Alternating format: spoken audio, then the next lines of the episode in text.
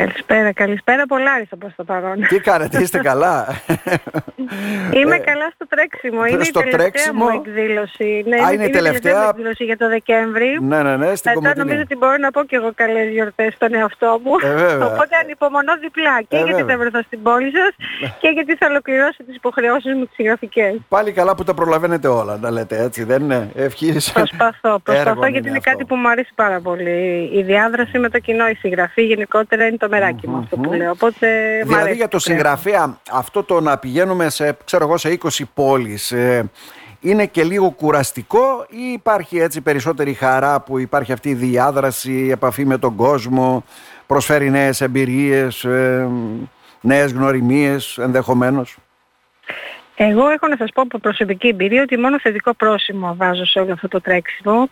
Ε, έχω τη χαρά έτσι κι αλλιώς να βρίσκομαι και να γνωρίζω από κοντά ανθρώπους που μας συνδέουν τα συγγραφικά πράγματα όπως η Φωτεινή Ναόμου η οποία συμμετέχει στην εκδήλωση ή ο Άρης ο Σαριωτάκης ο οποίος είναι και ο πρόεδρος των καλλιτεχνών εκεί, ε, Ροδόπης οι οποίοι εκ των πραγμάτων αγκάλια, εκ, εκ της αρχής μάλλον αγκάλιασαν το βιβλίο, τους άρεσε πάρα πολύ Οπότε είναι η χαρά μου που θα ήθελα να γνωρίσω και αυτούς τους ανθρώπους από κοντά που μας, ενώνουν, ε, που μας ενώνει η τέχνη ουσιαστικά μέσα από το συγκεκριμένο βιβλίο. Και θα βοηθήσουν Αλλά- βέβαια σε αυτή την προσπάθεια όπως και ο Σύλλογος βέβαια Αθηνίων, έτσι δεν είναι; Ναι, και, ναι, ναι, και είναι η εκεί φίλτατη και, και- αγαπημένη μας η Φωτεινή Ναούμ όλοι.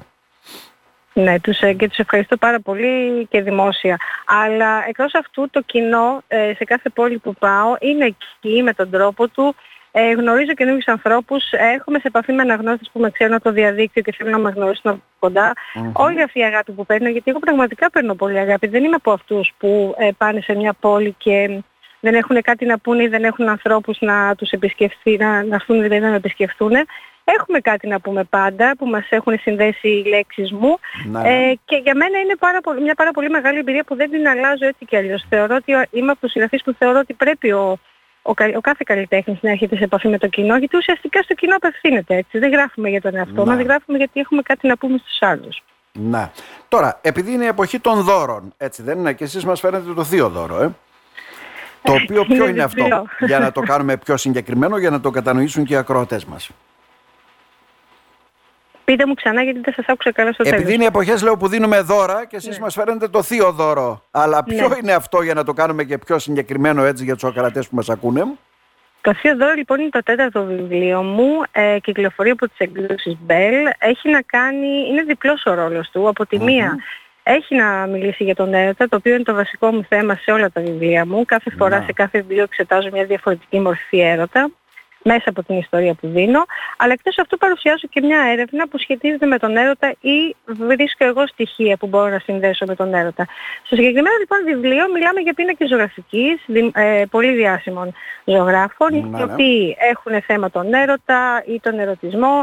Ακόμη και οι ίδιοι ζωγράφοι έχουν συνδέσει το δικό τους, τη δική τους ζωή με τον έρωτα. Περιδιαβαίνουν λοιπόν όλοι αυτοί οι πίνακες και οι ζωγράφοι, ενώ εκτελήσεται μια ιστορία. Έχουμε τον Θοδωρή Μεριδόνη, ο οποίος προφανώς και είναι ένας μεγάλος ζωγράφος Έλληνας. Αφήνει κάποια στιγμή το μεγάλο έρωτά του να φύγει στην κορύφωση της σχέσης αλλά και της καριέρας του και έρχεται πολλά χρόνια μετά, όντας πια 85 χρονών, να την αναζητήσει γιατί ήταν η μουσα του. Να. Εξετάζουμε λοιπόν σε αυτό το βιβλίο τις δεύτερες ευκαιρίες, αν πρέπει να τις δίνουμε, αν υπάρχει χρόνος, αν είναι ποτέ αργά για δεύτερες Και ευκαιρίες. αν υπάρχει δεύτερη ευκαιρία, γιατί πολλά πράγματα αλλάζουν στο διάβα του χρόνου, ε, δεν ξέρεις τι θα συναντήσεις. Ακριβώς, Ναι. ακριβώς. Αυτό, λέ- λέ- αυτό το ερώτημα λοιπόν ε, υπάρχει, πλανάται μέσα στο βιβλίο και κάθε, προσπαθώ κάθε αναγνώστης να δώσει τη δική του απάντηση μέσα από τα δικά του βιώματα. Γιατί- Και σε όλο αυτό θα βοηθήσει, Ναι, μισό λεπτό, ένα παρακαλώ. λεπτάκι να σας Ναι, πω ναι. και να μου πείτε την ερώτηση, και σε όλο αυτό θα βοηθήσει ο συγγραφέας που ουσιαστικά κάνει την έρευνα που κάνω εγώ, που αποφασίζει να βρει τη μουσα του κυρίου Μελιδόνη για χάρη του χωρίς να το αποκαλύψει. Και μέχρι το τέλος του βιβλίου έχουμε την αγωνία αν θα βρεθούν τελικά και αν αξίζει μετά από τόσα χρόνια να βρεθούν. Μμμ. Μάλιστα. Ε, άρα δηλαδή εδώ γύρεται και ένα άλλο ερώτημα κυρία Γκανέτσα. Δηλαδή ε, όταν έχουμε την ευκαιρία μας, γιατί στη ζωή παρουσιάζουν κάποιες ευκαιρίες, έτσι, δεν είναι όπως η Σωστά. μουσα του κυρίου Μελιδόνη. Ε, πρέπει να τις αφήνουμε, πρέπει να τις χάνουμε ή τις κρατάμε; Ε, εκεί είναι το μεγάλο ερώτημα. Ναι. Αυτό λοιπόν αφορά νομίζω ε, και το χαρακτήρα του κάθε ανθρώπου. Εγώ σαν άνθρωπος επειδή είμαι δυναμικός άνθρωπος, επειδή είμαι άνθρωπος που μου αρέσει να κυνηγάω τη στιγμή, τα όνειρά μου, είμαι πάντα αυτός, αυτοί, αυτοί οι συγγραφές που και μέσα από τα βιβλία τους θα, προσπαθεί, από τα βιβλία της θα προσπαθήσει να οθήσει τον αναγνώστη να κάνει και τα δικά του βήματα. Είτε είναι βήματα προς μια ευκαιρία, είτε βήματα προς, μια, προς την αυτογνωσία, οτιδήποτε μπορεί να βοηθήσει τον άνθρωπο να πάει μπροστά. Δεν το έχουν όλοι οι άνθρωποι. Κάποιοι άνθρωποι βάζουν οι ίδιοι εμπόδια στον εαυτό τους, κάποιοι άνθρωποι βάζουν τις συνθήκες ή τις προτεραιότητες ε, με τα δικά τους αυτά που λέμε κουτάκια που έχει ο καθένας μας, στη, στη δική του αντίληψη για τα πράγματα και τη ζωή. Άρα σίγουρα δεν μπορούμε να συμφωνήσουμε για το ποιο είναι το σωστό. Αν ρωτάτε εμένα προσωπικά, εγώ θα έλεγα ότι πάντα στα πράγματα που νιώθουμε στην καρδιά μας ότι αξίζουν την ευκαιρία, πρέπει να τη δίνουμε. Τώρα, το με κάθε κόστος δεν είναι πάλι κάτι που θα προτείνω. Θα πω ότι πρέπει να εξετάζουμε τις συνθήκες και να αποφασίζουμε εμείς. Αλλά η απόφαση να είναι δική μας, ώστε μετά από χρόνια να μην χρειαστεί να μετανιώσουμε. Γιατί ασχολείστε με τον έρωτα, τι είναι ο έρωτας δηλαδή για σας, είναι ένα έρωτα. Έρωτες υπάρχουν πολλοί έτσι, δεν είναι; Έρωτες mm-hmm. φτηνοί, μικροί, λίγοι, παροδικοί όπως θέλετε πέστε το. Πάντοτε υπάρχει και ένας μεγάλος έρωτας. Είναι η κινητήρια δύναμη έτσι του ανθρώπου για να καταλάβουμε κυρία Κανέτσα; Πρώτα απ' όλα ο έρωτας περιέχει όλα τα άλλα συναισθήματα που σημαίνει ότι από τη στιγμή που επιλέγω να μιλήσω για τα συναισθήματα με έναν τρόπο ε, ενδοσκοπικό που αφορά και την ψυχολογία μας. Δεν είναι δηλαδή ένα μυθιστόρημα που θα βρεις, ε, θα χαρακτηρίσεις άρλικη σε καμία περίπτωση. Έχει μια ενδοσκόπηση μέσα βαθύτερη και εξετάζω τα συναισθήματα μέχρι το κόκαλο, αυτό που λέμε, μέχρι το μεντούλι. Ε, θεωρώ ότι ο έρωτας είναι αυτός που με βοηθάει να φτάσω σε όλα τα συναισθήματα. Είτε πρόκειται για ζήλια, για φόβο, για ένταση, για πάθος, για πόθο, ό,τι θέλετε θετικό ή αρνητικό. Νομίζω ότι όποιο συνέστημα και να μου πείτε θα το βρούμε όταν ε, ζούμε έναν έρωτα. Όχι όλα σε έναν έρωτα, αλλά σε διαφορετικές μορφές έρωτα, γι' αυτό και σε κάθε βιβλίο μου παρουσιάζω ένα διαφορετικό έρωτα. Εκτός αυτού είμαι άνθρωπος του συναισθήματος, παρότι εργάζομαι σε ένα πολύ πιο ρεαλιστικό ναι, ναι. επάγγελμα και γενικά η ζωή μας είναι ρεαλιστική, θεωρώ ότι το συνέστημα πρέπει να φέρνει την ισορροπία και να επενδύουμε σε αυτό, γιατί όταν είμαστε καλά εμείς μέσα μας, θα είναι και η γύρω μας, θα είναι και η ζωή μας νομίζω καλύτερη. Όλα εξαρτώνται από το μέσα μας. Άρα δηλαδή εργάζεστε ως αστυνομικός έτσι δεν είναι; Ουσιαστικά αυτά ναι. έρχονται σε διάσταση με αυτά που ασχολείστε με τη συγγραφή έτσι, των ε, συγκεκριμένων βιβλίων και του καινού. Σίγουρα, σίγουρα υπάρχουν περισσότεροι Είναι ένας τρόπος σας ξεκουράζει λόγω χάρη να εμπλωτίσω το ερώτημα, ένας τρόπος να ξεφεύγετε; Είναι ένας τρόπος για μένα ισορροπίας. Είναι ο ρεαλισμός ε, ε, σε, και στην, στην άλλη μεριά της σιγαριάς είναι το συνέστημα. Άρα λοιπόν βιοποριζόμαστε με κάποια πράγματα γιατί πρέπει να κάνουμε πράγματα στη ζωή μας και να ζήσουμε από αυτά. Η συγγραφή δυστυχώς στην Ελλάδα δεν είναι από τα πράγματα με τα οποία μπορείς να ζήσεις εύκολα. Ναι. Αλλά από την άλλη είναι κάτι που θεωρώ ότι η τέχνη, ε, όχι μόνο της συγγραφής, ότι όλες οι τέχνες πρέπει να υπάρχουν στη ζωή μας και πρέπει κάποια στιγμή και σαν Έλληνες να τη δώσουμε την ε, αξία και την υπόσταση που της ε, ταιριάζει γιατί χωρίς την τέχνη πολλά πράγματα θα ήταν διαφορετικά. Και η τέχνη είναι και μια μορφή έκφρασης για ανθρώπους ε, που είτε δεν θέλουν να εκφραστούν δημόσια, είτε αυτός είναι ο καλύτερος τρόπος για εκείνους να εκφραστούν.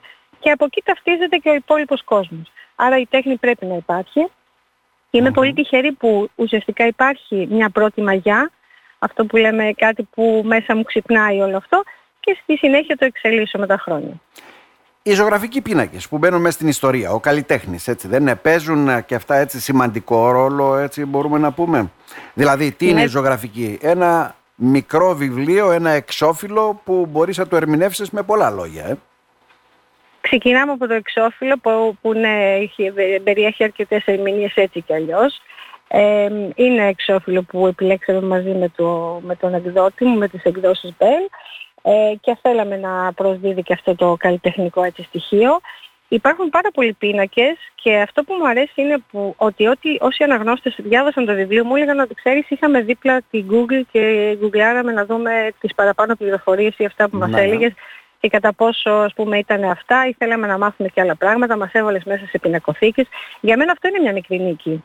Όταν δηλαδή έχω βάλει ανθρώπους που δεν είχαν καμία σχέση με την τέχνη και πόσο μάλλον με την τέχνη της ζωγραφικής να ενδιαφερθούν, να ψάξουν. Κάποιοι άνθρωποι μέσα από τις εκδηλώσεις που κάνουμε, που είναι συνήθως σε πινακοθήκες μαζί με συλλόγους ε, ζωγραφικής και καλλιτεχνικών, με καλλιτέχνες γενικότερα, μπαίνουν μέσα σε αυτούς τους χώρους που παλιότερα μπορεί να είχαν μια συστολή, να λέγανε εγώ δεν πρόκειται να καταλάβω ναι. πούμε, αυτό που βλέπω. Μέσα από το βιβλίο παίρνουν αυτή την όθηση. Και για μένα αυτό είναι πολύ σημαντικό. Δηλαδή εκτός από αυτό που διαβάζουν και είναι ε, η ψυχαγωγία που μπορούν να έχουν μέσα από ένα βιβλίο, κάποιος αν θέλει μπορεί να έχει μια δεύτερη ανάγνωση ή να πάρει περισσότερες πληροφορίες. Εκεί λοιπόν έχουμε τους πίνακες, τους οποίους είτε μεταφράζω εγώ με τον τρόπο που τους έχω δει, γιατί έχω, ε, έχω εξετάσει όλους αυτούς τους πίνακες, είτε τους έχω δει από κοντά, είτε τους έχω ψάξει στο διαδίκτυο, είτε τους συνδέω εγώ με τον έρωτα, με τη δική μου ματιά. Και δίνω τη δική μου οπτική στους αναγνώστες. Τώρα, ζούμε στην εποχή του διαδικτύου. Εγώ βλέπω πολλά παιδιά διαβάζουν πλέον βιβλία από το διαδίκτυο, κυρία Γκανέτσα. Εμείς είμαστε της εποχής, βέβαια, που μυρίζαμε το ναι. βιβλίο, το βλέπουμε το βιβλίο, το πιάνουμε στα χέρια μας, το έχουμε στη βιβλιοθήκη. Ήταν κάτι αγαπημένο μας, έτσι δεν είναι; Ε, Εγώ προσωπικά δεν το αλλάζω, ναι, όπως και Δεν το αλλάζετε, ναι. δεν μπορώ να το αλλάξω. Το θεωρώ ότι είναι άψυχο όταν το διαβάζω στο διαδίκτυο κυριολεκτικά. Δηλαδή το βιβλίο. Εγώ νομίζω είναι η Ιεροσιλία, το πάω και ένα βήμα πέρα. Α, λέτε ότι είναι η Ιεροσιλία. ναι, ναι. ε, βρίσκεται το χρόνο πάντα έτσι και εργαζόμενοι και ε, ουσιαστικά και ε, γυναίκα, μητέρα και όλα αυτά. Βρίσκεται το χρόνο να ασχοληθείτε με αυτό γιατί χρειάζεται και χρόνος έτσι να απορροφηθείτε, να ξεχαστείτε και να, δεν ξέρω αν κάνετε εκπτώσεις έτσι γενικότερα στη ζωή σας πάνω σε αυτό που σας αρέσει, τη συγγραφή δηλαδή έτσι των βιβλίων. Γενικότερα είμαι άνθρωπος έτσι της ε, απόλαυσης, της εμπειρίας, οπότε ακόμη και όταν διαβάζω θέλω να το κάνω με τις, με τις σωστές συνθήκες που σημαίνει να έχω είτε ησυχία είτε τη μουσική που μου αρέσει, είτε ένα τζάκι αναμένα τώρα το χειμώνα, είτε το καλοκαίρι ας πούμε στη βεράντα. Μου αρέσουν όλα αυτά. Δεν συμβαίνουν πάντα, έτσι. Όπως και τότε όταν γράφουμε επίσης θα θέλαμε να είναι ιδανικές συνθήκες, αλλά πάλι δεν είναι πάντα ιδανικές. Ε, μου αρέσει τόσο πολύ που όπου μπορώ απομονώνομαι, είτε για να διαβάσω είτε για να γράψω. Ε, δεν σας κρύβω ότι παλιότερα που ήταν και πιο μικρά τα παιδιά, ε, το λέω καμιά φορά στις παρουσιάσεις που ναι. κάνω και με ρωτάνε, έγραφα και κουνούσα το καρότσι παράλληλα. Ναι, ε, αλλά πολλές οπότε... φορές όταν σε διακόπτουν χάνεται και η σκέψη όπως το λέμε έτσι, δεν είναι η σύλληψη αρχική. Ναι. Και ενδεχομένως έτσι ναι, καθυστερήσει. Αλλά εντάξει, νομίζω ότι όταν δουλεύεις, είναι αυτό που είπε και ο Πικάσο για να γυρίσουμε και στους ναι, ζωγράφους ναι. που έχω στο βιβλίο, ότι καλή είναι η έμπνευση, αλλά πρέπει να σε βρει δουλεύοντας. Δεν είμαι δηλαδή από εκείνους που πιστεύουν ότι πρέπει να κάθεσαι και να κοιτάς ε, το υπερπέραν τον ουρανό για να σε ένα εξοχικό. Πρέπει να δουλεύεις. ναι. Ε, ίσως έτσι είναι πιο ζωντανή η γραφή, ίσως είναι έτσι με διαφορετικό τρόπο αποτυπώνεται. Ε, γιατί η σχολή αυτή το κάθομαι σε ένα εξοχικό, βλέπω το ηλιοβασίλεμα, χαλαρώνω καμιά εικοσαριά μέρες και μετά αρχίζω και γράφω, δεν πρόκειται ποτέ να αρχίσεις να γράψεις έτσι νομίζω. Ε, ε, ούτως ή άλλως νομίζω ότι αυτό είναι για ανθρώπους που έχουν ε, βγει ίσως στη σύνταξη και έχουν και περισσότερο Α, χρόνο. Εμείς είμαστε λίγο πιο ε, ε, μέσα στην ταχύτητα και την εποχή μας, έτσι, έχουμε, δηλαδή άλλο. τρέχουμε έτσι και αλλιώς, οπότε τρέχουμε και σε αυτό. Η Ιωάννα Ιγκανέτσα τι διαβάζει, δηλαδή αν έρθω και εδώ τη βιβλιοθήκη σας τι θα δω; Ε, σίγουρα θα δείτε πολλά δοκίμια περί έρωτος, είτε είναι από φιλοσόφους, από ψυχολόγους, από έρευνες που έχουν γίνει όλα τα χρόνια πάνω στην ερωτική λογοτεχνία, στη λογοτεχνία του έρωτα. Ό,τι κυκλοφορεί στο δοκίμιο νομίζω ότι είτε το διαβάζω, είναι στη λίστα του να, του να διαβάσω, γιατί με αφορά έτσι και αλλιώς το αντικείμενο, οπότε θέλω να εξετάζω όλες τις πλευρές, θέλω να δω αυτά που κυκλοφορούν, αυτά που έχουν υποθεί ε, αν αυτά που ασπάζουμε είναι σωστά ή όχι. Οπότε ε, διαβάζω πολύ και δοκιμιακά. Αυτή την περίοδο διαβάζω και λίγο Καζανόβα, γιατί θέλω να δω και αυτή την οπτικη Ε, από εκεί και πέρα, επειδή έχω και εγώ συγγραφείς και Έλληνες ε, που εκτιμώ και θέλω να βλέπω τι γράφουν και τι παρουσιάζουν, αλλά και, και ξένους που μπορεί να μου αρέσει κάτι, που θα ακουστεί κάτι και θα μου αρέσει, δεν έχω θέμα στο, στην, σε αυτό που λέμε στο είδος. Διαβάζω mm-hmm. από όλα και νομίζω ότι ε, πια οριμάζοντας σαν αναγνώστες, δηλαδή πάντοτε όταν ξεκινάμε, ξεκινάμε με το είδος που μας τραβάει.